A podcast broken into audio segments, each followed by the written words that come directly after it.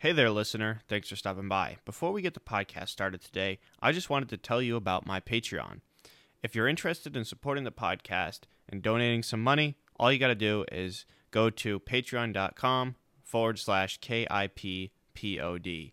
And there's three separate tiers there where you can get exclusive content, ad free content, and you can even suggest questions for me to ask future guests on the podcast. So, guys, make sure to check out my Patreon. Also, make sure to share this podcast on your social media accounts, link it to Spotify, review it on Apple. I would very much appreciate that. So, thanks, guys, and enjoy the episode. Stay hungry, stay foolish. We choose to go to the moon in this decade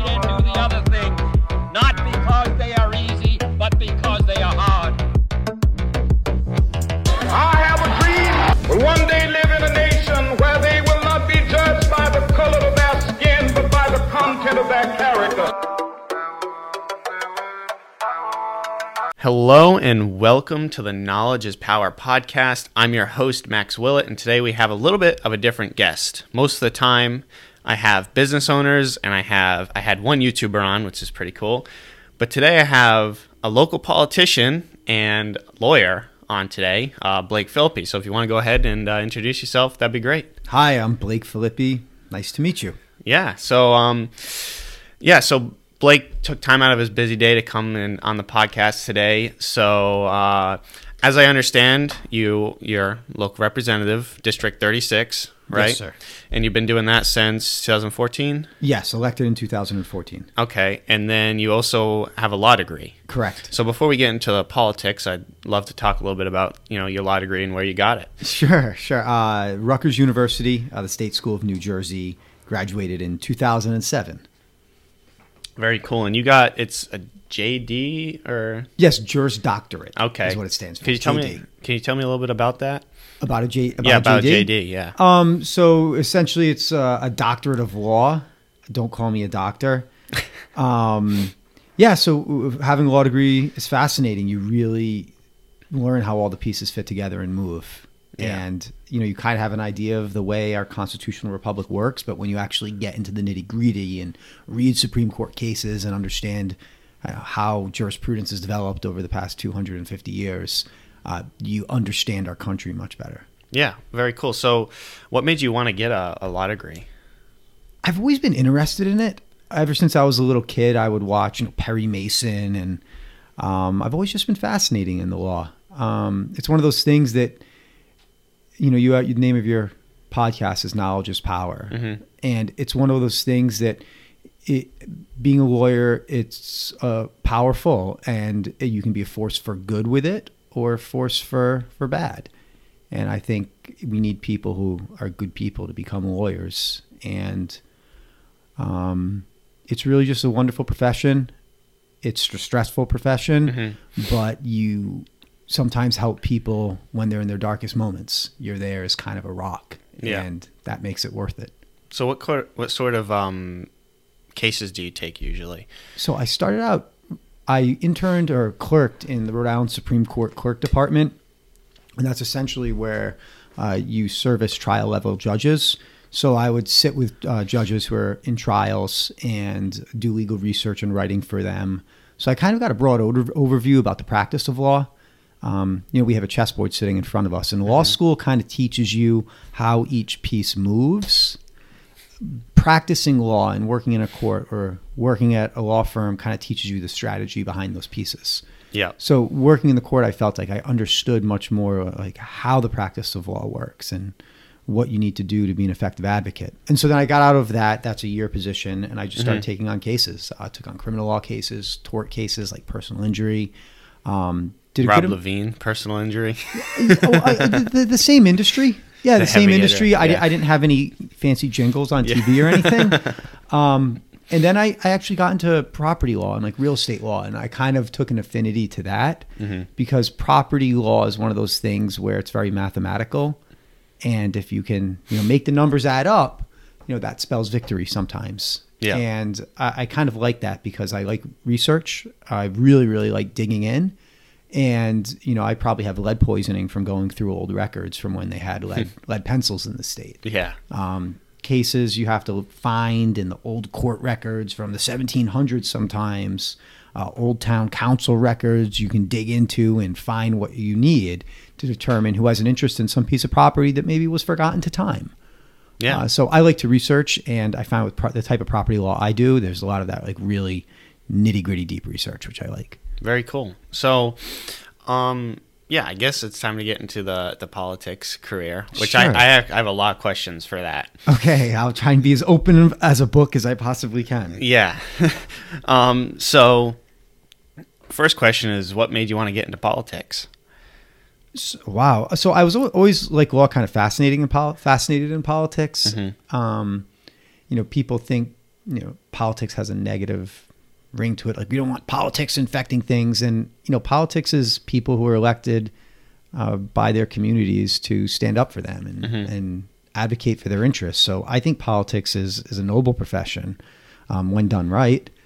And what made me want to get into it is that I, in 2012, I got a job working for this organization called the 10th Amendment Center. And at the time, we were working against the 2012 National Defense Authorization Act. And that was a federal law that purported to authorize the president to indefinitely detain U.S. citizens domestically um, who are suspected of terrorism. Uh, no due process, no trial. Uh, also allowed them to be tried in military tribunals and also allowed what's called extraordinary rendition, which is the practice of transferring people from one jurisdiction to another, essentially taking U.S. citizens and bringing them outside of the United States uh, jurisdiction of courts. Uh, so they don't have to give them due process. And I think that was Section 1031 of the National Defense Authorization Act. Don't quote me on it. Um, and so we kind of felt that the way to stand up for citizens is to use the power of the states to push back on a federal government that passed unconstitutional laws. And we kind of saw what happened during the, the pre Civil War years um, with the what's called the Fugitive Slave Acts. And the Fugitive Slave Acts were federal laws that essentially allowed uh, federal marshals to go into free states in the North, uh, capture escaped slaves, and bring them back to bondage in the South. And what a lot of states did, included including Rhode Island, they passed what were called personal liberty laws, which uh, the where the state said that no state officers can aid a federal agent uh, capturing an escaped slave and sending them back to bondage. Uh, no state jails, no uh, resources whatsoever of state government or local government can be used to aid the federal government in enforcing what is clearly now unconstitutional law. Um, and some of them sought to not only deny access to state assets, but also sought to interpose and prevent federal uh, agents from capturing escaped slaves.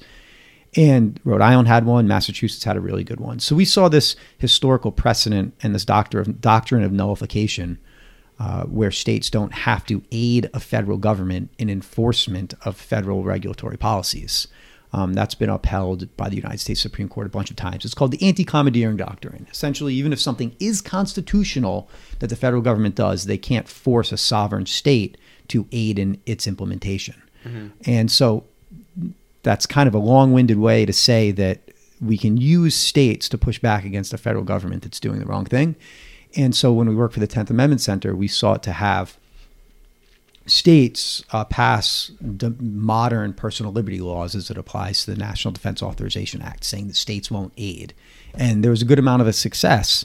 Uh, I think nine states passed it, uh, the law that we were working on, to say that we're not going to aid the federal government.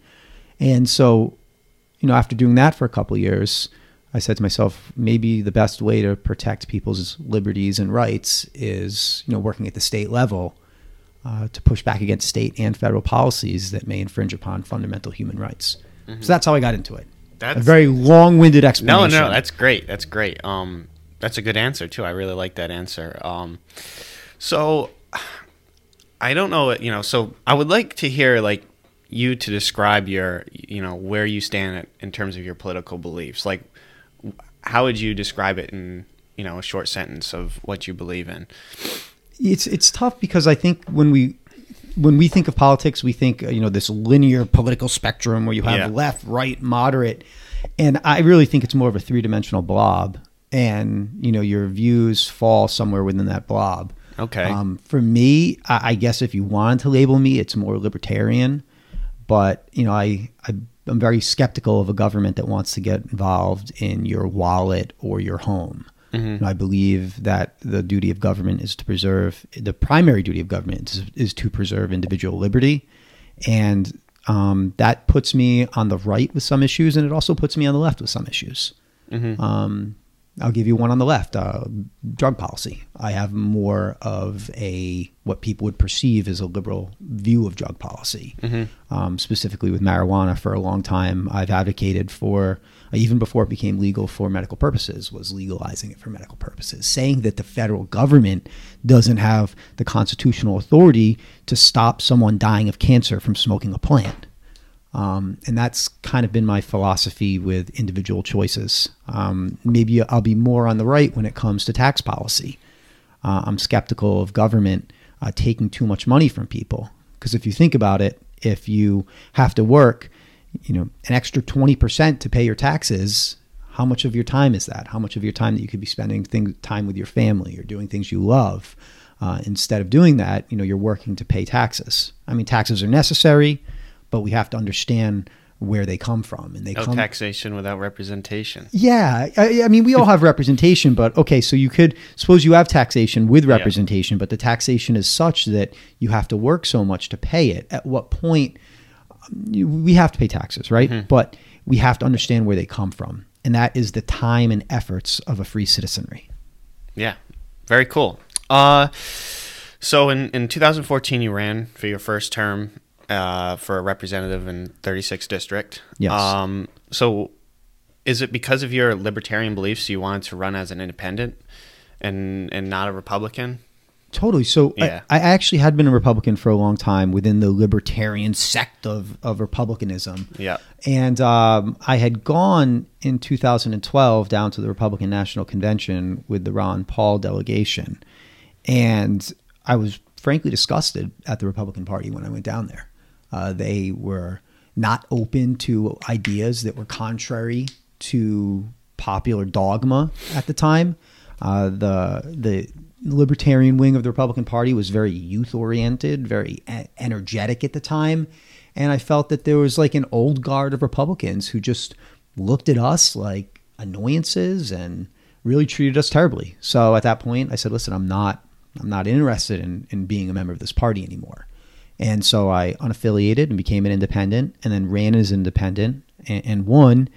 And then when I got up to the state house, it became re- readily apparent to me that the state Republican Party is the party of good government in Rhode Island. You know, you have your National Republican Party, which I wasn't happy with, but the state party here really are the ones who are the loyal opposition who, you know, speak truth to power every day.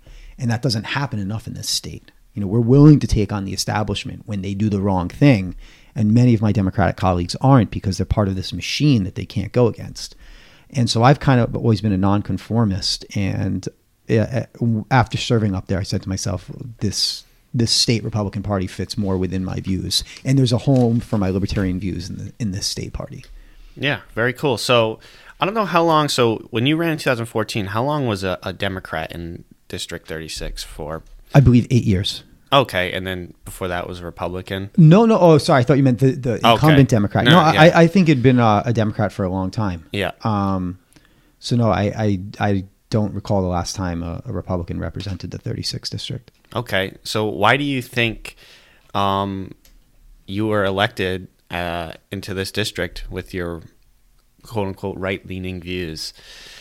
Because yeah, quote unquote right leaning views. Yeah. Uh, because I, I, I think, I think most people are libertarian, but they just don't know it yet. Yeah, yeah, yeah. and uh, you know i speak to a lot of people and most of them say yeah i agree with you on on most issues i i, I don't want the government in my private life but i also you know want to be able to to acquire wealth and be successful and and have a, a prosperous family and and they also believe in individual rights and those were the issues really focused on. And they also hate corporate welfare, and that was a big issue, um, and it still is in this state. I hate giving taxpayer money away to rich companies to get them to invest here. Um, I, I think it's fraught with problems and it's a race to the bottom.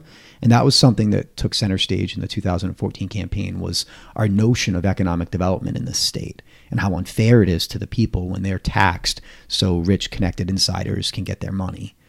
Um, and that was something that I felt really resonated. Yeah, um, very cool. I mean, uh, so I have some some quotes here from your 2014 campaign. Um, I don't know if you said if you said them, but there, it's. I think Well, they were on my website, Yeah. I said them. Well, like, well, like I think they they were saying like, um, you know, this is what you believe in, Okay. sort of thing. So, Where did you get them from? I just want to. um, oh my gosh, it's like Politoblog or something. I don't know. like Okay, that. Yeah. gotcha. So, uh, Okay. yeah, say, read it and I'll tell you whether it's accurate or not. Politics is a calling, not a profession. Yes. Uh, I believe you get into it to serve. Yeah. And if you're not getting into it to serve, you, you shouldn't run for office. And I'm skeptical about people who have made a career out of politics. Hmm. I think ambition in politics is something we should all be wary of. Mm-hmm. That, yeah, very cool. So, I'm trying not to say my opinion. I'm just asking questions. um, so the second quote I have here is: "Government should focus on building a strong business climate rather than trying to manage the economy." Totally. So, uh, would you like to expand on that a little bit? Yeah, sure. It almost comes back to the corporate welfare comment I made a couple minutes ago. Um, we have a government in this state that sees itself as the engineer of economic development, and I think if you have any like historical perspective, that's pure folly. The, the role of government in, in a capitalist and free market society is to to set conditions that allow organic investment and growth.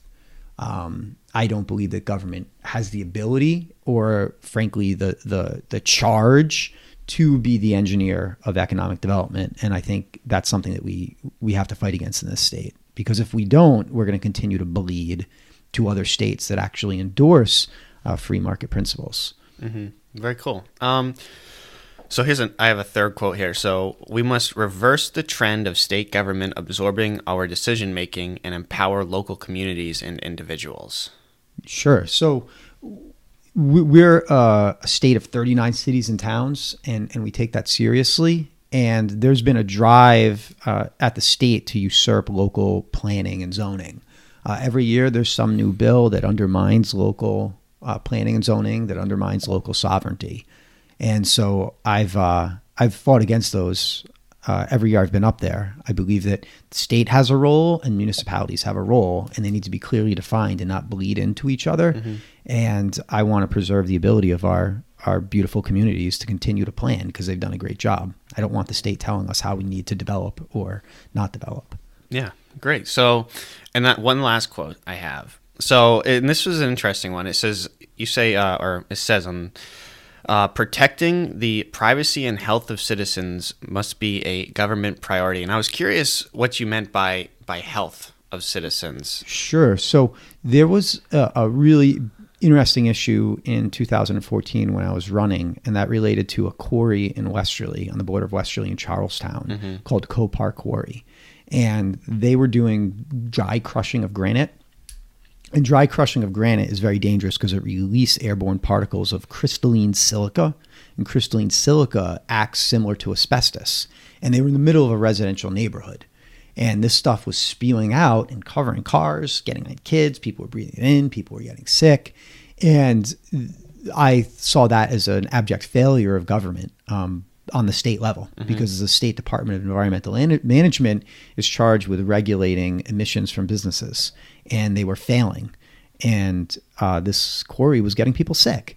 And so we, uh, the first year we were up there, we passed a, a law um, about the airborne emissions uh, from quarrying, and we were able to shut this bad actor down um, at the Copar Quarry. So that's what I was referring to. Like government has a role Okay. protecting the health of Yeah, citizens, yeah, and that- not, yeah. not managing their personal Yeah. health care Okay, decisions, yeah. but more about if if if there's a bad actor in an industry which is getting people sick, that that's a primary role of government. You Okay. can't hurt other people. All right, very cool. Is that is that the quarry like right across from the football field in Westerly? The- no, no, you're you're thinking that one's over in White Rock. This Yeah. one, this one's uh, like really kind of hidden off Church Street, in uh, in Westerly by the Brad Bradford Elementary. Oh, okay. Oh, they're not in business anymore, are they? The- so the there was an operator called Armetta out of Connecticut that was Yeah. running it and running it in that bad way, Yeah. and they shut down operations. There's a mm-hmm. family that still owns the quarry, and they're doing limited operations. They're not doing mm-hmm. the dry crushing of granite anymore. You know, they have a right to be an operator. They have a, a property right to their quarry, and they mm-hmm. just have to do it in a way that doesn't hurt people. And they've done a much better job. Yeah, yeah. Well, I recently I heard that there was an issue with the one over on ninety one, too. I have, I've heard that too. Yeah. And, and, and the in- my understanding is DEM is using the law we passed to make sure there are no harmful emissions. You know, and, but now if they're if they're taking action which which constitutes a nuisance, you know, which is harming neighbors, um, whether that's the peace of their houses, whether it's noise or blast, um, reverberations from blasting, you know, neighbors have private rights to go to court and try and stop that. But state government's role really is is health and safety. Yeah. and that's what we focused on. Very cool. So, I was I I was uh, watching something from Channel Twelve, I believe it was, and you were talking about a merger between uh, Lifespan and Care New England. Yeah. And I feel like this is one of those things that sort of gets tucked under the rug, and not a lot of people know what's going on with it, but it can affect their lives a, a lot. So I was wondering if you'd like to talk about that a little bit. this is a generational issue. It's probably the biggest issue in our state right now, and we need to we need to get on it. So here's what happens: you have Care New England, which owns several hospitals in the state, um, including women and infants. You have Lifespan, which owns several hospitals in the state, including Rhode Island Hospital. Care New England has had financial problems for a while. The one of the largest, best hospital groups in the world, Partners Healthcare out of Boston, where people from Saudi Arabia get on their private jet and fly there to get checkups. It's Brigham and Women's, it's Mass General. Uh, they sought to come in and buy one of our struggling hos- hospital groups, Care New England. Uh, Governor Raimondo and her friends at Brown University killed that deal. Um, basically, Lifespan, the, our largest hospital group, didn't want competition from this out of state entity. And that out of state entity is affiliated with Harvard University. And Brown University didn't want Harvard coming down here. So they had Re- Governor Raimondo kill that acquisition.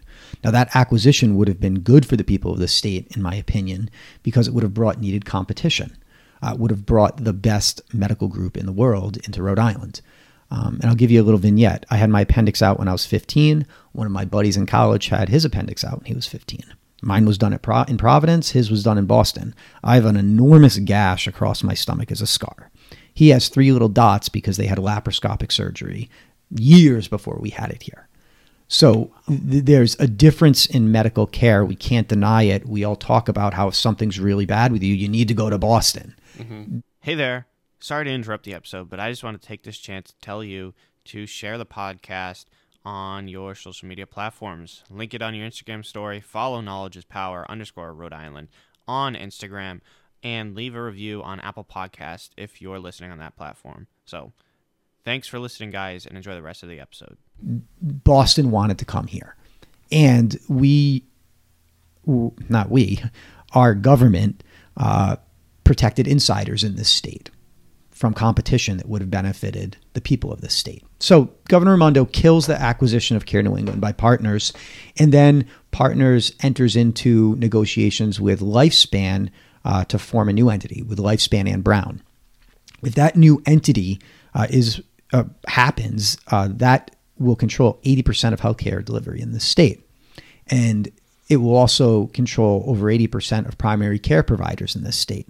Primary care providers in this state will be required to refer within the lifespan network. So that's going to hurt our hospitals down here. That's going to hurt South County Hospital. It's going to hurt Westerly Hospital. It's going to financially put them in a state where they might not survive unless they, guess what, sell out to the conglomerate, this Care New England Brown lifespan conglomerate. Uh, I- I'm very skeptical of allowing um, one healthcare provider that's state regulated to control 80% of market share. I think it's dangerous. It's going to lead to worse healthcare outcomes for us. It's going to hurt employees. Uh, and it's going to drive some of our most talented doctors and nurses out of state to Massachusetts, um, where they where they get paid more now. if partners had come down here, they would have raised the bar, not just in delivery of medical care, but in terms of what we pay uh, nurses, orderlies, and doctors. That would have brought a whole new level of healthcare to this state. Um, but a bunch of insiders didn't want the competition and they used the force of government to scare it away. And now they're using the force of government to permit um, a monopoly, a ver- ver- veritable monopoly in the delivery of healthcare. So, right now, there's a pending application in front of the Federal Trade Commission. And my understanding is the Federal Trade Commission is skeptical of that. They've gone into states and said that 60% of market share is too much in the delivery of healthcare. Uh, so we think it might get turned down by the Federal Trade Commission. Uh, there's also a review by the our Attorney General under what's called the Hospital Conversion Act. And he has to confirm, this is Attorney General Neronha, that this merger would be in the best interests of the people of this state. Uh, I don't know how he can do that, frankly, with what's gone on. I, I, believe in our attorney general. I think he's a good man, and I hope that he makes the right decision here and says, no, I can't allow this merger to happen. Now, if either the FTC or, excuse me, the attorney general turned down this merger, that's not the end because uh, the state can pass what's called a COPA, uh, certification of public accommodation, I believe. And that would be able to bypass the FTC, the Federal Trade uh, Commission, and the attorney general and legislatively authorize this uh, monopoly. And so that may be a really big fight we have on the horizon, and people in the state need to see what's going on here and need to see that uh, this insider game, this hook up our buddies and prevent competition from out of state entities, this this Rhode Island thing we have sometimes is being used with their and their families' health care. Mm-hmm. It's insidious, it's wrong, and we need to be better than that. So what what can like just the average person do to to help bring that issue to light then? Talk about it.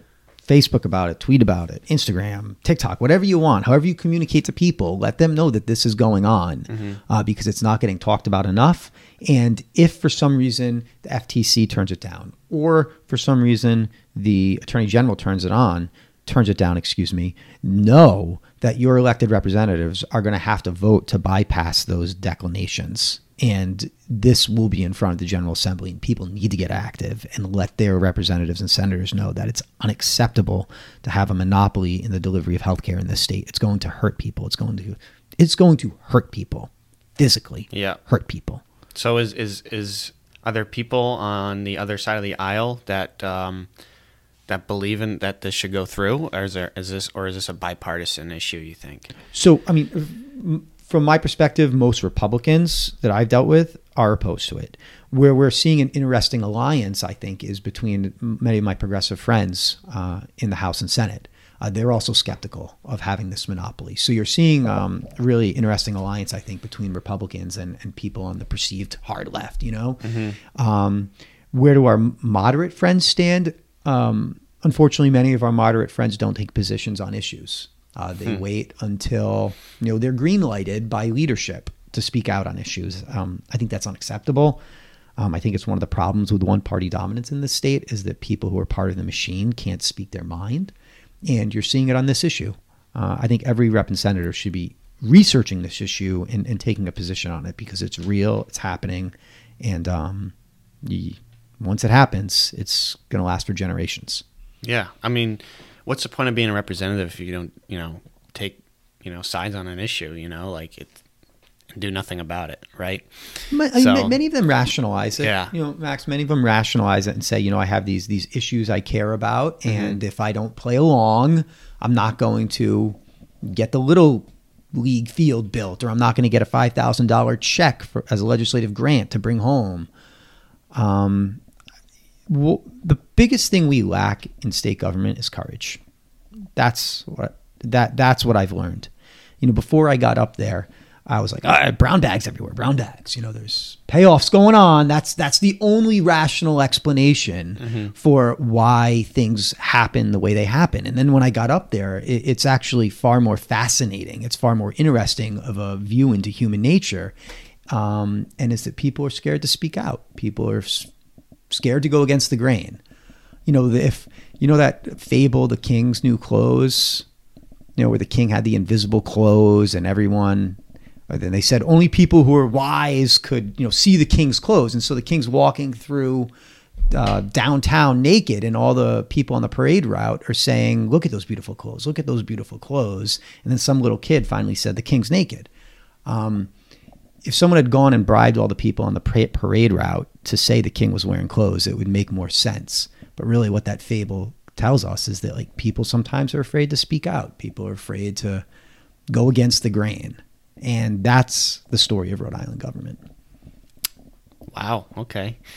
Not gonna say my opinion. Just gonna nod my head and say that's pretty cool. pretty cool Yeah. or pretty awful? But well, like that's like a pretty cool statement. You know, like very good comparison is what I meant. You Thank know, you. Sorry. Yeah. Thank- no, no, sorry. Yeah. yeah. Um. So, uh, I have uh, some more questions about local government. Um. So, Rhode Island has the tenth highest property tax in the United States. Um, and I'd like to learn a bit- little bit more about that. I don't, and you said you practice property law, right? Mm-hmm. So why why are we number ten in the in the in the country? So it, that's not as much of a legal analysis; it is a policy analysis, Okay. right? You know, you you look at that, and then a lot of those states that have a higher property tax than us don't have income taxes. So you can't look at it in a vacuum and say we have the, the 10th highest property tax rate in the country. You have to look at overall tax burden, which we are high Okay. right? So like, uh, I think New Hampshire probably has a higher Yeah. property tax than Yeah. us, right? But no, no income tax, no sales tax. So uh, I think when you look at our overall tax burden, oh, we're clearly higher than Massachusetts, uh, clearly higher than New Hampshire. Um, so if you want to look at property taxes in a vacuum, um, we have 39 cities and towns with many duplicated efforts. Now, I'm, I'm into the local sovereignty, but we have to acknowledge that when you have a bunch of towns, th- you know, buying dump trucks when maybe five towns would only need one, and there's 39 town clerks when maybe we could get everything done with 10 town clerks, or there's you know 36 school districts because you know there's merged school districts, uh, and you have 36 superintendents and it's about the it's smaller than New York City school district that has one superintendent. There are inefficiencies in in the delivery of services, and that's one of the reasons we have high property taxes. Now, I mean, we're lucky in some of our communities to not suffer a big burden with property taxes. Uh, Charlestown has a, a great property tax rate, uh, largely because there's a bunch of houses south of Route One that pay property taxes but don't have kids in the school system. Um, overall, our tax burden, I, I, I think we're worse than 10th. You know, we have the 10th highest property taxes, but when you add all the other taxes we pay, you know, we have a higher sales tax than Massachusetts, which is just stupid, which is so stupid because if you drive into Seekonk and you're driving to North Attleboro, what do you see? You see a, a toilet bowl ring of big stores having Rhode Islanders buy expensive items there. I think Massachusetts is 6.25% and we're 7 um, so our overall tax burden in the state is high, and property taxes are just kind of one element of that. Yeah, so I have a question. So obviously, I have a small business, 3D printing. I talked about that before on the podcast. And I and I do I have a retail website and I have to apply for a retail sales license. And and neglig- neg- negligence is never an excuse for something when it comes to business and taxes and everything like that. But I mean, last year I, you know, did nothing in sales, right? Only a few thousand, you know, nothing. You know, I was running the business out of my parents' basement and still trying to build it. And I got a, I don't know, I got an email or a call, I can't remember, saying that the state was going to take my sales license away and basically shut down my business because I didn't pay the $10 because I forgot about it. Why was the state going to take that away from me over $10? Like, why does that happen in Rhode Island? Um, and that's your annual sales tax permit renewal. Yeah, it's right? nothing crazy. I'm not complaining about the amount. Totally. But from the state side, ten dollars really? Like you're gonna shut my business down because of that? Ten dollars? So listen, like we all have to pay our taxes, right? Yeah, of course. and we all have to renew our sales tax Mm-hmm. permits. I have several of them. We all have to pay our sales tax every month or quarterly. Mm-hmm. I have to do that, right? And if someone isn't playing by the rules, you know, there needs to be consequences. Yeah. How that's conveyed says a lot, Mm-hmm. right? If they're immediately their first their first in the first instance what they do is call you up and threaten you you know a young guy who started a business that's not right right they should explain to you i think in a way that doesn't make you feel like a cog in the wheel that listen you know you're out you're outstanding on this and we got to get it brought up. If if they had delivered that message to you in a different manner but delivered the same message would you mm-hmm. feel differently? Of course, of course, because it's ten bucks. it's 10 bucks it's nothing. And Yeah. you know you had to pay it but if the the first instance is a threat i i don't think that's how government should operate. I mm-hmm. think government should be a partner not a daddy mm-hmm. scolding us when we step out of line Yeah, I mean, I had months last year where I did zero dollars in sales. totally You know, they're not making a killing off of my sales tax every month, so it it just kind of set me back and you know maybe want to move out of the state eventually. So, and I really like Southern Rhode Island. I think it's a hidden gem in New England. It's a very nice place. You know, Richmond, Charlestown, Hopkinton, South Kingstown, beautiful area. I love this this area of Rhode Island. Um, and I, you know, I say I'd want to move, but I mean, do I? I don't know. But it's a really nice area, and I'd like to stay here as long as I can. me too Yeah. me too this state is a beautiful state and it's worth fighting for hmm I mean, my, my, my dad's family's not from here, but my mother's family is. Um, on my grandma's side, Italian immigrants moved here. I'm um, not exactly sure of my grandfather's side. I know they're Scottish, but I don't know how long they've been in the United States for. But my grandmother was second generation, so that makes me like fourth, I guess. But and I'm only 35 percent Italian, so I guess I'm not that Italian. But close enough yeah, um, but I do love the Italian heritage. I love Italian food, so yeah right you don't have to be italian to love italian yes, food yeah. But um, but yeah, just backtracking. You know, it just kind of set me back a little bit, and that kind of leads me into my next question: is what are you doing and pushing to help small business prosper in Rhode Island? Wow. So uh, it- you're talking about economic development, Yeah. right? And you have. Let, let's acknowledge that small businesses are the backbone of our economy. They are. They are. I think they employ about eighty percent of jobs in the state is small business. Um, in order to make our business climate better, it's holistic, and there's a lot of things that have to happen, right? So if you are a company that's looking to open up a business in Rhode Island, we have energy prices which are drastically higher than other states. There's a manufacturer in Westerly. Um, I'm not going to say their name. And I sat down with the owner, and she told me that if she would just close up shop and move to Texas, she would make $600,000 more a year just by energy cost savings. Right? 600 grand a year in her pocket because that's how much we're paying more for electricity here that's one issue right we have to get our energy costs under control another issue when you have someone looking to open up businesses here one of the big things they look at is our schools. They look at our schools and say is this a place where my employees would want to send their children? Now we have some great school districts in this state. Chariho's really- Chariho's awesome. place, yeah. awesome. It's a model. But we have many f- school districts in this state that are failing children. Mm-hmm. They're failing children.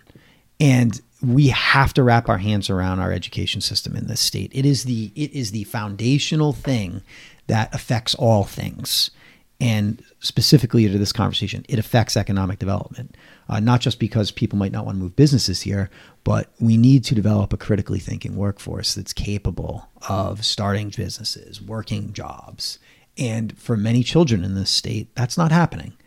And that is the critical, not only social and civil rights issue, it's the critical economic development issue. Uh, I'll move on.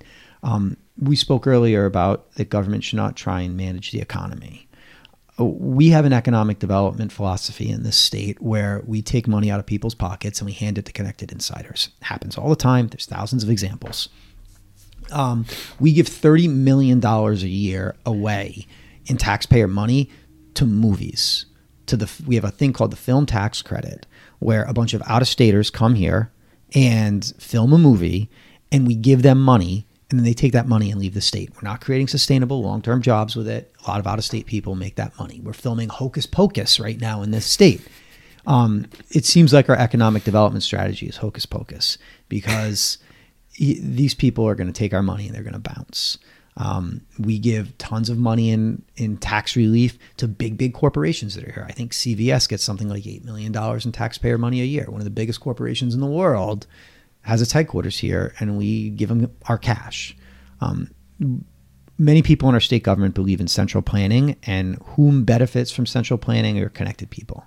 And a lot of businesses see that and say, I don't want to play in that game. I don't want to have to hire uh, the right lobbyists. I don't want to have to play this stupid game to get handouts. And if I'm unable to get a handout, I have a competitive disadvantage against my competition.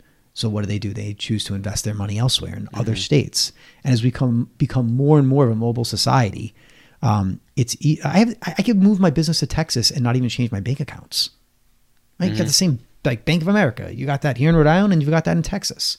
Like we are an incredibly mobile society, especially with everything that's happened in the past year and a half with Zoom and all the abilities to meet without even being in an office. Uh, people are voting with their feet more and more, and they were doing it before COVID, but they're doing it more and more, and they're voting with their feet to go to states that don't have this method of looking at government and economic development like Rhode Island. They are. They're moving to Texas and Florida right now. There's a massive exodus of capital and um, our best and brightest and our seniors with their money and contacts and um, mentorship. They're moving out of state, and and we're worse for it. So, I, you want to get on the topic of economic development, and it's holistic. And there's a lot of things we have to look at, but I'll I'll stick with schools, central planning, um, and tax policy. We have a high tax burden. People don't want to open up businesses where we have a high tax burden, and also our energy costs are skyrocketing. Well, I did have somebody on from Sweden yesterday on the podcast, and he actually the first person I met who has had a business in Sweden, you know, in Europe and the United States. Um, really cool guy. I think you should listen to that podcast. But I, I, I do appreciate you know the United States because of how much he told me the taxes were in Sweden. I was, Totally. yeah, it's like what costs him a hundred thousand. You know, if somebody was going to get paid a hundred thousand dollars, he used as an example. Um, that person would get 50 grand and then the employer would have to pay the government another 50 grand in taxes so it costs the employer 150 grand for a hundred thousand dollar a year employee and then that guy doesn't even get his 100 grand it goes down to 50 like because they're paying 50% in in, taxes in too. taxes yeah so like like what robbery is that I mean, you know that's like tough. that's crazy That's crazy. and that does make me appreciate rhode island tax system a little bit more Yeah, yeah, but but uh, largely we're not competing against Sweden. We're competing Yeah, agates exactly. other Other states, that have much better Yeah. tax policies than us. Yeah. Um, and also say I've been to Sweden, and you, you know I don't mind paying taxes. Right? Mm-hmm. It's a, we got to do it. I mind when my tax money is squandered. yeah And we do a lot of squandering in this state and frankly in the country. We do a lot of squandering with our tax money. And then we don't even talk about the hidden tax of inflation because they're printing and printing and printing more money and it makes every dollar in your pocket worth less. Um, we see it happening now. I think I checked the inflation rate um, a couple days ago and it was about five and a half percent over the year. Well, wasn't did wasn't like some stupid high percentage of all the money in circulation printed in the last two years? Trillions. Yeah, Totally. yeah, we, we we don't have real money in this country. We we just don't. We have a printing press, and if you think of dollars as commodities, um, you print more dollars. Every dollar in your pocket is worth less, and that's inflation. And who does inflation benefit? Inflation benefits connected people again who are first in line. So that new money's printed. Um, connected people get it through the Federal Reserve System and through government bonds and through government works projects. And they get that money before inflation is actually realized and trickles down and you know, the price of everything goes up. So the new money is gotten by people who are in the game and that money is used by them before inflation is realized by the people. And then when that money further trickles down into the economy, the price of everything goes up. Um, you guys know what it's like at the grocery store right now. And, and that's a, a result of our failed national monetary policy, Yeah. our expansionist, debt ridden monetary policy. And both parties are responsible for it. Republicans are no different than Democrats. Of course, yeah. Um, you think of you know when the Democrats in power, the Republicans scream and yell about the national debt and our deficits, and you know we have to get this monster under control. And then as soon as Republicans take power in Washington, they just do the same thing. It's a big game, and when the cameras go off, they all laugh and say, "Can you believe everyone's focused on these stupid social issues while we're screwing everyone with mm-hmm. monetary policy?" Mm-hmm. It's the big game. They have mm-hmm. us focus on all these things that don't matter, the things that really, really matter monetary policy, international relations, foreign policy. They're all on the same page with. yeah. Interesting. So and social issues are the distraction. Yeah, unfortunately. Um, so I just had this question, and they just recently passed the infrastructure bill up in you know or down in Washington D.C. How is that bill going to affect Rhode Island in any way? Like, No, it's not going to affect us enough. okay, yeah, I mean, it's estimated we're going to get two and a half billion dollars for infrastructure. And, you know, I mean, we'll take the money. I don't like the printing press, but if it's going to print, the money should come to Rhode Island. And you think it's great, and okay, that's a lot of money. But then you start doing a little math in your head, and you say, okay, what is it, one and a half trillion dollar infrastructure bill? And then you realize that we have a million people in this state, but we have uh, one fiftieth of the Senate with Jack Reed and Sheldon Whitehouse. So we are we represent one three hundred and sixtieth of the United States population, about three hundred sixty million people. It's estimated now we have about a million people, but we have one fiftieth of the Senate. Why are they not blowing cash all over this state every year? You know, we get some crumbs, but we're not getting enough. Uh, we have, I think, Senator Reed and Whitehouse have an obligation to leverage their outsized per capita power to benefit the people of this state. We should not be in financial crises. We should not have potholes. We should have so much federal money raining down on this state every single year and not be thankful for the crumbs that we get. And so until that printing press is broken, if it's going to print, the money needs to come here and we need to hold our senators accountable. Mm-hmm. I don't think we're getting enough. Hey there, guys. Quick break on this awesome episode. Uh, if you have not shared this podcast, please share it, whether that's on social media or just telling your friends and family about it. That'd be great. Um, feel free to get, leave me a review on Apple Podcasts. It would mean the world to me. Uh, so thank you, and let's get back to the conversation with Blake talking about Sheldon Whitehouse. I think he's a nice guy, right? Yeah. Like uh, we have a, a relationship. He's helped Yeah. out a lot of constituents here. When I've reached out to his office, there's a time for campaigning and a time for governing, and I mm-hmm. found that uh, interacting with his office has been good. But the big issue for our Senate delegation is that why are you not leveraging your outsized influence on a per capita basis to bring an outsized amount of money here? Mm-hmm. We have the same senatorial representation as California, which has 56 million people Yeah. the same representation in the Senate. Go use that. Yeah. Your state's suffering. Our state is suffering. Mm-hmm. And you have this federal largesse. We all know it exists. Why are they not bringing us back more bacon? Mm-hmm. Is my question. Interesting. Um, so, next question. Um, so obviously, there's a huge labor shortage. Is there anything being done at the state level to to help combat that labor shortage in Rhode Island? So there, there was a thing that we passed last year that allowed people who are on unemployment because you were making more on unemployment than you were in most jobs during the pandemic, and there was a thing to allow people to continue to collect unemployment, but uh, allow them to work. I, I think twenty hours a week. Um, I, I the labor shortage, I think, is is a result of a lot of years of maybe not having a strongly developed economy, right? So if if there's a, a, strong economy, there's competition for work the workforce. It drives up wages, right? That's just that's a natural consequence of a booming eco- economy. Um, if you look at other states that have a minimum wage, excuse me, other states Okay. that have a minimum wage that have robust economies, very few people are paid minimum wage because businesses can't pay it because the workers demand more because there's demand for their services. In this state, we haven't had a really strong economy, so wages hadn't gone up for a long time. Um, so I, I think we need to have a, a, a stronger economy where people, um, you know can demand higher wages. And i think like right now people are demanding wages that many businesses can't pay. And i, I don't know if we're at an inflection point with it. Um, i'm thinking a lot in the hospitality industry because that's my industry.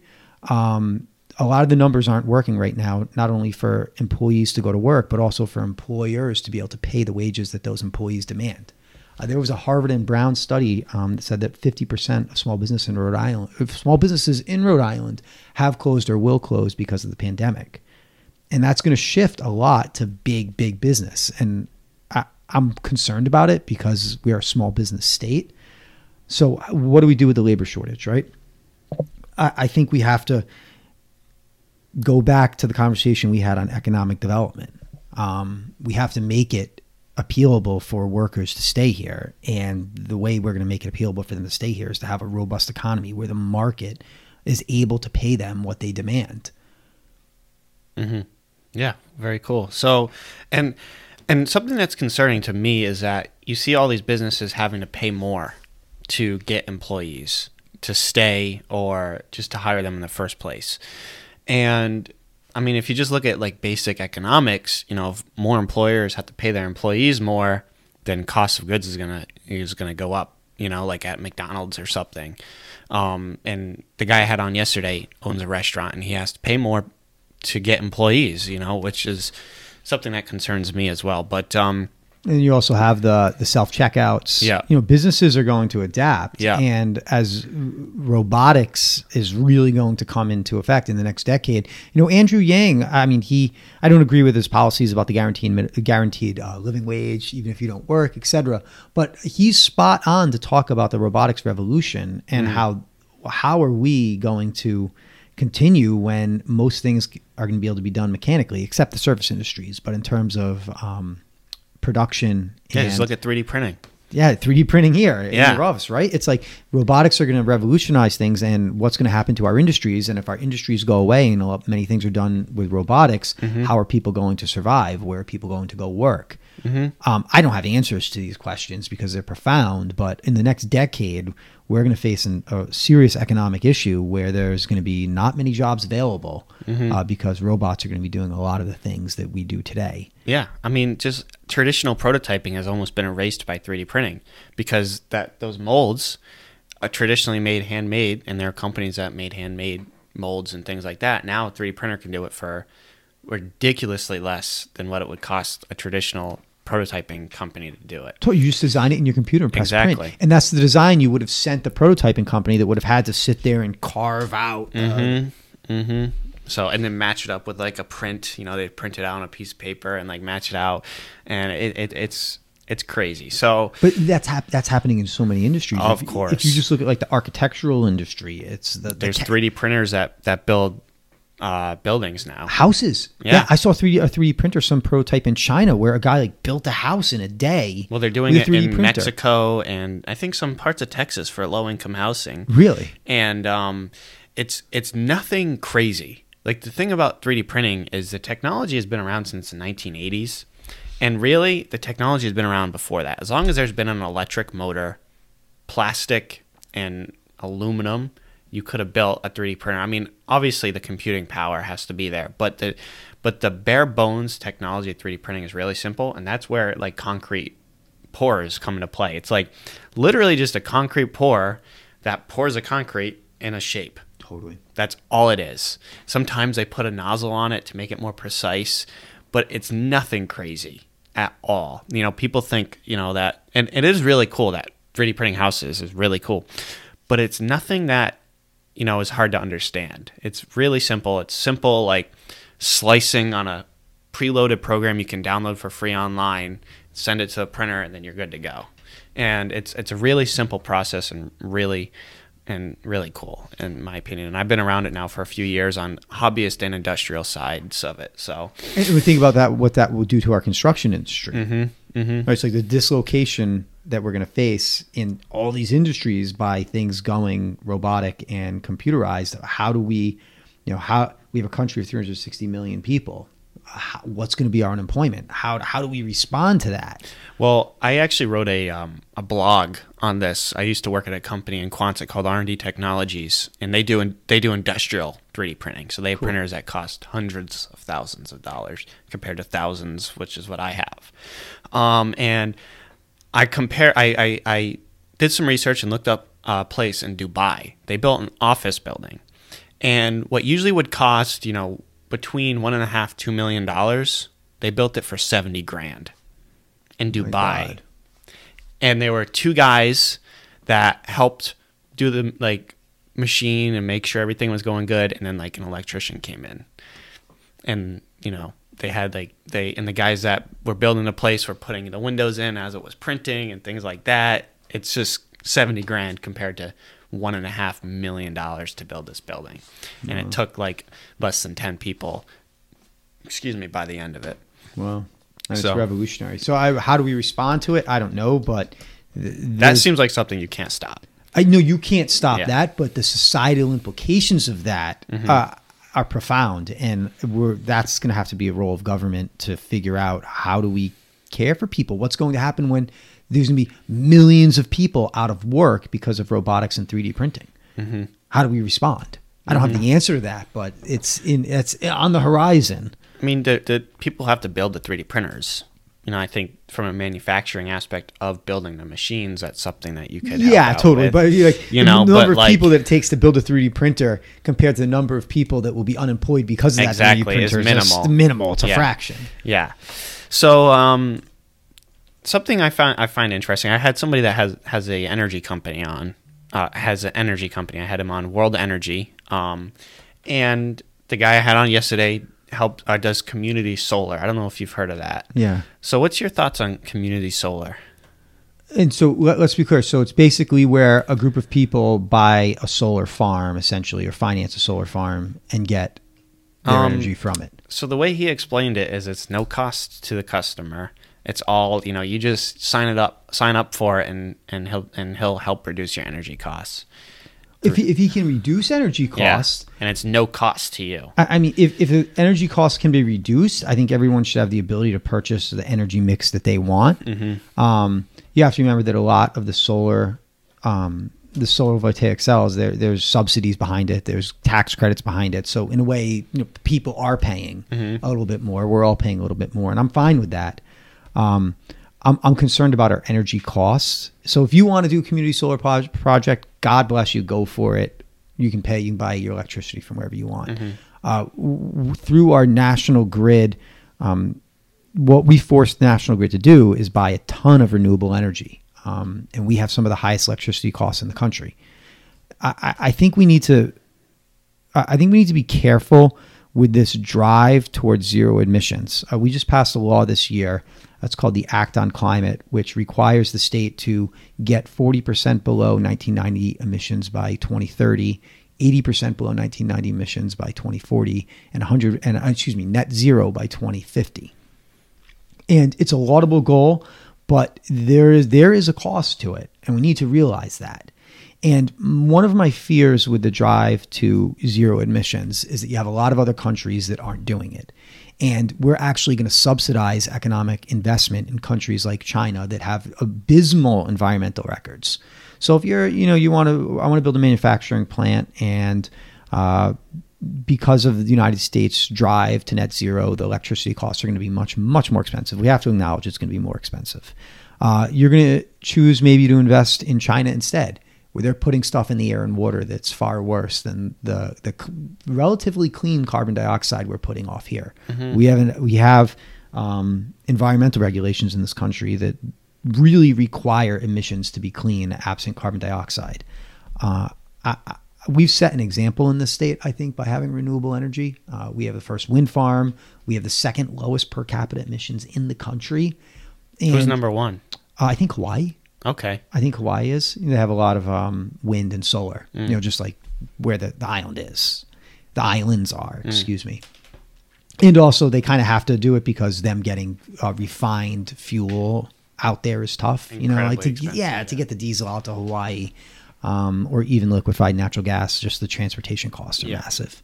So I, I, I, what we need to do in the state, I think we need to say, we've set an example. At what point do we stop spending money to stop climate change? You know, we're one seven thousand one seven thousand eight hundredth of the world's population. Right? Imagine having seven thousand eight hundred dollars in your pocket. You pull out one dollar, that's Rhode Island. point eight billion people. Um, this has to be solved through international agreements. It has to be solved with aggressive tariffs on polluter nations, so we're not subsidized subsidizing development in those polluter nations. And we need to stop taking our eye off other environmental issues in the state. You know, if climate change is coming, should we be spending money to prepare for it? Should we be spending money to harden our coastlines, to stop saltwater intrusion into our water supply? Um, in Western Rhode Island, one of the effects of climate change is that we have uh, just massive amounts of dead forests with fuel on the ground and they're ready to burn like we had in the 40s. We had a massive fire in this state in the 40s, which they had to declare a state of emergency, destroyed air quality for a long time. We don't even maintain our fire roads anymore. We've cut DEM enforcement staff by over 50% since the early 2000s. So we've I think rightfully and morally have focused on climate change and, and we've set a great example, but we've taken our eye off a lot of other environmental issues. Mm-hmm. Another environmental issue is lead poisoning. Uh, we have uh, extreme lead poisoning issues in our urban core. Kids are getting poisoned from the water. You know, we have PFAS, which is an old industrial chemical which has been found in our groundwater supplies from Cumberland down to Charlestown. We have real environmental issues that I feel the environmental movement has ignored in a drive to, to stop global climate change when Rhode Island measurably can have no real effect. Now, that's not to say that we're wrong to do that. I think we set a great example, and our country needs to deal with it. It has to be dealt with on a national and international level. If we're going to make any real difference stopping climate change, it has to be done through international agreements and tariffs on polluter nations. And until that happens, our drive to get to net zero, I think, is going to be economically ruinous. So, follow up question number one. So, don't you think the best steps to be to get to you know lowering our emissions is becoming energy independent in this country first, uh, compared to you know dependent on other countries? So I think just from, just from geopolitical for geopolitical reasons, we Yeah. should be energy independent. Um, I think two or three years ago, for the first time in the world, we became the largest uh, petroleum producing nation in, on Earth. That has ceased. Um, and now we're asking, begging OPEC to pump more oil to reduce the, the price of gas. So I, I think we have to be energy independent as we make the transition. Now, what is energy independence? You know, some people believe it's tapping into our, our massive natural gas reserves in this country. Other people think it's wind and solar.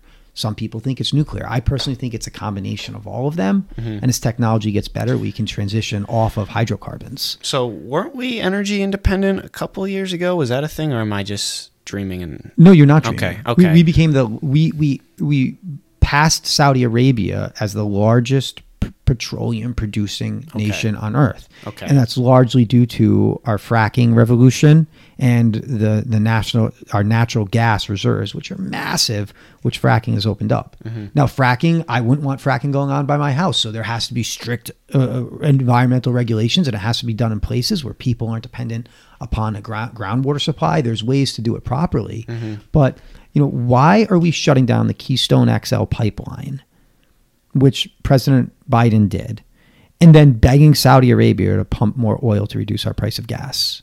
It's insane. And then that, frankly, that oil has to be put on ships and driven across the ocean to get here. How much carbon dioxide does that release?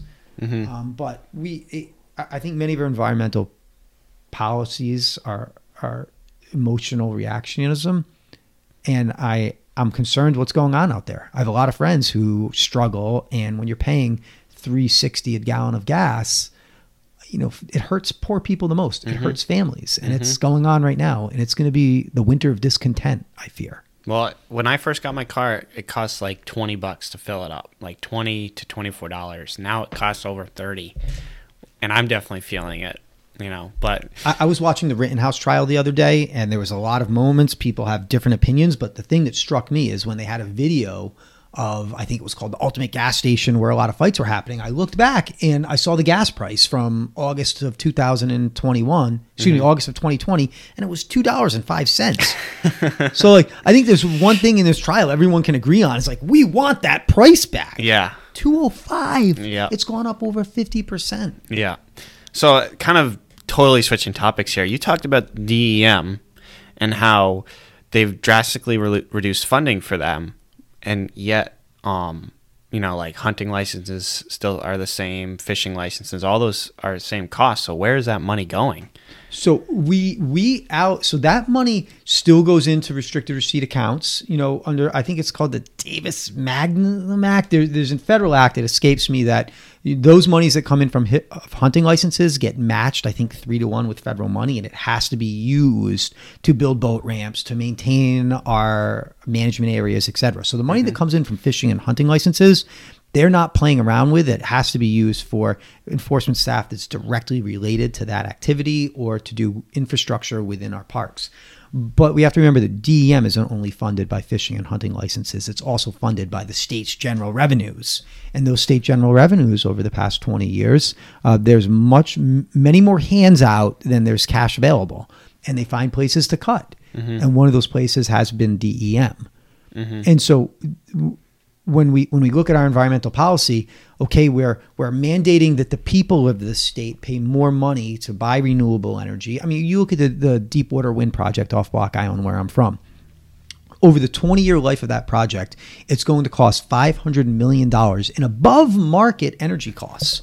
$500 million more for the electricity from those five windmills than we would have paid if it was just off traditional natural gas. So th- there's a real cost to the people of this state for uh, renewable energies. And if we're not able in this state to fund our Department of Environmental Management to go after polluters, but we're spending all this money on other things to stop climate change, we need to look at our priorities. And I fear that the environmental movement has been so monofocused on reducing carbon emissions that we've neglected other environmental issues that we can measurably impact. Like, why the hell don't we have an internet interconnected system of bike lanes in this state with parking lots strategically placed? Like, why don't we have that? We're a tiny state. It's crazy. I And bike. we have a lot of bike paths too, though. Yeah, but they're not interconnected. Can Yeah. you safely bike here to Providence? Can you safely bike from Warwick to Providence? Two of our major. not. You can't. I, No. I bike all the time, and I'm it scares the hell out of me riding a bike in Providence. Hmm. Like we should have that, Mm-hmm. but we we don't spend money on things that would actually, frankly, that would reduce carbon emissions because people wouldn't be driving as many cars. But we just don't focus on other environmental issues, which are really important. I mean, we've cut our DM enforcement staff by fifty percent since the early two Mm-hmm. How, how is that happening? How is that happening? Yeah. Um. So something else I found I found interesting that you talked about is daylight savings. yeah. So, uh, why do you want to change daylight savings? I want to stop changing. I want to Okay. stop. I want to stop falling back and springing forward. It's depressing when the sun sets at 4:30 in December. Uh, there's plenty of uh, statistical evidence that shows when we set the clocks back, there's increased workplace injuries, there's higher rates of depression, and there's higher cardiovascular uh, trauma when people. Uh, there's like higher rates of heart attacks. Okay. Right. So I mean, that's th- that's like the, the the evidence, but the more anecdotal evidence is it stinks. Yeah. It stinks when it's dark at 4:30. Yeah. I don't really need it to be light in the morning. I actually prefer waking up when the sun hasn't risen yet. I think it's nice. The issue with this is that we cannot have kids walking to the school bus in the morning when it's dark out. We can't do it. So there's been a lot of other evidence uh, about maybe we're starting schools too early. You know, 7:30 sometimes we're starting schools and young kids' brains really aren't working and they lose that first hour, hour and a half. So I think in tandem with any look at stopping the falling back of our clocks every fall is that we should look at starting schools later. And I mean, Rhode Island can't do this alone. The reason I proposed that bill, I think back in 2015, is that Massachusetts had a study commission looking at this, and the bill said um, if Massachusetts changes its clocks, we would follow them. But I think Senator Whitehouse just came out and said that they were looking at uh, a law in Washington to stop the annual changing of the clocks. I support it, but you just can't do it in a vacuum. You have to start schools later. Yeah. Cool. Um, so obviously it's a big election year next year for Rhode Island, new governor. Um, first of all, do you have any plans on running? Um, no, I, mean, we're we're looking at it. It's a scary proposition. Yeah. Um, it's not life changing. It's life altering. yeah. Um, so I we haven't decided if we're going to do it or not. Um, yeah, I really don't know. I, I don't see any candidate out, out there, frankly, unfortunately, that I think is a transformational candidate. Yeah. And that's what this state needs. Well, I think right now Matt Brown threw his, you know, his ring in, and then there's um, there's a couple. There's like a few that have people that have said that they want to. Obviously, Dan McKee. Yep, Dan McKee. you have um, Helena Foulkes, who used to be the CEO of CVS. You have Seth Magaziner, our yes, current treasurer. Magaziner. Yeah. And Then you have Nellie Gorbea, our current Secretary of State, and then you have Matt Brown. Mm-hmm. Um, you know, Matt Brown is transformational, but I think he's transformational in the wrong direction. You know, he's kind of uh, of the Bernie Sanders socialist mindset. Um, he's good at po- pointing out problems in our state. Uh, his solutions, I think, will will be abhorrent and will hurt the people of the state. Uh, the other people who are running, it's just more insiders. Um, and I, I just don't see any of the candidates on the other side that have declared yet as someone who can do what needs to be done in the state that has the guts to make the hard decisions and to take on the establishment that has been largely sucking the wealth and productivity out of the citizens of the, citizens of the state for a long time. The state should shine. Hmm. The state should be shining. It should be amazing. We're between New York and Boston. We have absolute stunning beauty, great highways, interconnected train systems, deep water ports, defense sector, which is great. We're an open, inclusive society, wonderful universities. All the pieces are in play. Mm-hmm. This place, this state should be booming, mm-hmm.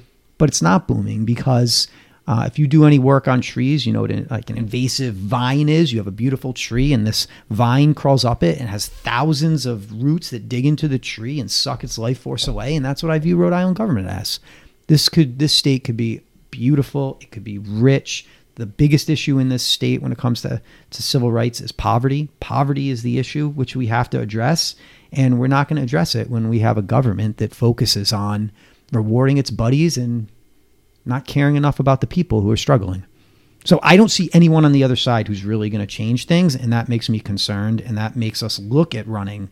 But it's it's a really difficult personal proposition. Awesome. So, you know, something I found very interesting is that you um, talked highly of Tulsi Gabbard, Yeah, which I found because obviously she's a Democrat, um, and I found that really interesting that you said that. she's Um, awesome. Yeah. She's awesome. I mean, I, I, I, I'm not a partisan. You know, when there's people on the other side of the aisle who who stand up, speak out against the establishment, speak out about an imperialist foreign policy, speak out about corruption, we have to show them respect. Um, I I think she's awesome. She signed up to uh, to the military after 9/11. I, I didn't do that. Mm-hmm. I mean, she's an incredible representative, former representative, and uh, she's a Democrat who I completely admire, and I'm not afraid to say that. Um, And I think we need to be able to stand up and look at people who are not in our political party and say they're good people and they're brave, and Of she course. clearly is. I like her better than a lot of Republican representatives. I mean, there's some really good ones, and there's some ones who I think should have the same courage that Tulsi Gabbard has. Very cool. Um, yeah, I definitely think we need more of that as well. So now I have some questions from local people. From the listeners. Yes, and um, you know I'll say their name and uh, I'll, I'll ask you their question. So Joe Veely, I don't know if you know who he is. I do know okay, Joe. so Great um, guy. Yeah, so I had him on the podcast. He wants to know what your views are on ranked voting. So I actually, for the past five years, have introduced bills to support uh, a ranked choice voting system uh, for general officers and our uh, members of the General Assembly. Uh, we've had, I think, in 2010, Governor Chafee was elected with 36% of the vote. 2014, Governor Raimondo was elected, I think, with a little over 40% of the vote. And uh, Attorney General Peter Kilmartin at the time was elected with, I think, 44, 46% of the vote. Um, it's wrong. We need to have a system where someone attains a majority um, because they don't have a mandate. You get a majority, you have a mandate. Governor Raimondo, in her second election, she got a majority. She had a mandate. What do you mean by a mandate? A mandate, like if a mandate from the people to Okay, govern. Okay. A mandate from the people to govern. You got a majority. But when we mm-hmm. have people elected with 36% of the vote, it, it hurts their ability to govern and it's not reflective of the will of the people. Yeah. So I, we have to change it. So I mean, ranked voting has has already taken place in Maine. I'm pretty sure that they did that. That's how their current governor got elected. And, Ala- Al- Alaska it just got turned on too for the 2022. There was a citizen petition, and it's used in major cities throughout the country. New York uses it. 20 major metropolitan areas use it. Um, it's used internationally. Uh, I know the mayor of London, a city of I think 8 million people, uses it. Uh, it's used for certain, I think, House and Senate elections in India. There's a system of ranked choice voting, I believe, in Australia. Do you think that there's any issues with ranked choice voting, and, and do you think that they can be improved upon? So ballot confusion is the issue. Mm-hmm. You know, you have four people on the ballot, and you're like, "What I'm supposed to put in number one?" But you know that that's what gets raised all the time. But I, I I think voters are smart, more smart than we give them credit for, and people can figure out a system where you know there's a bubble, and you pick your first choice and your second choice. Everybody took choice. SATs, so Yeah, yeah. Yeah, you know. it's just like bubbles like the SATs. Yeah. Um, I mean, the other issue is that like, are you going to get someone who didn't have the most first choices? It's someone who's just like, you know, not the consensus, who's more of a consensus candidate and not like everyone's number one or majority of people's number one candidate. Um, so the other way to look at it is a system of a, a jungle primary, which is being talked about right now, and that's what they do in Louisiana and Georgia, where in the November election you have everybody in, and then the people who get the most, uh, the two top vote getters, go to a runoff in um, in December. And That's assuming no one gets a majority in that first ballot. Okay, very interesting. So, um, Dave Massey, who actually lives right down the road from here, Hey, Dave. yeah, um, he uh, was vastly affected from gypsy moths uh, when we had all those things all over the place. He wants to know if there's any uh, plans to help uh, assist homeowners through financing to help tree removal and things like that. No, no there's, by the there's there's no programs. There's a program I think uh, Arbor Day where we this the DEM gives out free trees. Uh, I would recommend you do that, but there's no there's no money in the budget to to help people who have been affected by gypsy moths. I'm sorry, I've been affected by it too. It's Mm-hmm. nasty. It's one of the reasons why our entire western part of the state is ready to go up in flames Mm-hmm. uh, because of the gypsy moth moth infestation. Um, sorry. Sorry, David. No, I, and listen, I don't write the budget either. Yeah, yeah. Um, I vote. I vote against the budget usually. Okay. No, there's no programs. So uh, Stephanie Potts, she uh, so for those of you who don't aren't familiar with her, uh, the Maddie Potts Foundation. Her daughter passed away in 2017 uh, from a brain aneurysm. Very tragic. Um, I didn't personally know her, but I know who she was at the high school, um, and I know her dad, Mr. Potts, and I've gotten to know them through donating through my company and things like that. Um, but the Maddie Potts Foundation fantastic organization helping fund sports for Chariho and uh, really puts a, a push on uh, you know hard work, uh, compassion, kindness, and and inclusive leadership. Uh, and Stephanie wants to know uh, if there are any local or state, uh, local, state, or corporate grants that can help fund the field house that they're building due to building costs going up in the recent year, which has sort of set them back. So I, I'll look into it. I want to say that the way the community has rallied around the Potts family and Maddie's legacy is beautiful. And I'm sorry, It's okay. this phone started ringing. Um, is beautiful, and we all need to support it if there isn't government money available. Um, but I will research it and reach out to Miss Potts if you have her have her contact info. Okay. Uh, 'cause I'll dig in. There's there's grants. There's tons of different grants in state government. I don't know if any of them are applicable. We have a Yeah. research team who will dig in and find out. Yeah. Um, but if there are no grants available, then let me know. Let me know when the fundraiser is. Yeah. Okay. So, and and I just got to say another thing about the Maddie Potts uh, Foundation is, um, I played baseball and you know I was sort of within you know the Chariho ring of things, and I was never you know a popular person, but after high school I started getting involved with the Maddie Potts Foundation and. Uh, it really helped the community feel like a family again. You know, everybody's in it together, and uh, it helped bring the local area together. Yeah. So, um, the the I guess that's it for my questions. But the la- I I have one more question for you. I ask everybody this before we end the podcast. Uh, if you could leave one piece of advice to the listener, what would it be? It could be life, politics, business, anything. I would say take risks in life. Uh, whenever I speak with older people, I ask them, "Do you have any advice for me?" And nine times out of ten, they say you have to take risks. You have to take risks. It's not taking risks that they regret when they're elderly. Mm-hmm. So that's, I think, the advice that always has stuck with me Yeah. whenever I ask for it. Of course, of course. So Measured risks. yeah, measured risk. Measured- Exactly. Everything. measured Everything risk. is relative. Yeah, yeah, yeah. Measured risks. Yeah. So I, I really appreciate you coming out today. I think I had a great conversation. Um, Thank you, Max. Yeah, and uh, I know you're busy, so you know I, I appreciate everybody that comes on this podcast, and uh, yeah, so thanks for coming on. Uh, and make sure, guys, if you're listening on Apple Podcasts, leave a review. Uh, if you're on Spotify, take a screenshot and uh, tag me on Instagram and put it on your story. Uh, we might have some uh, contests coming up to win some cool items to particular local businesses.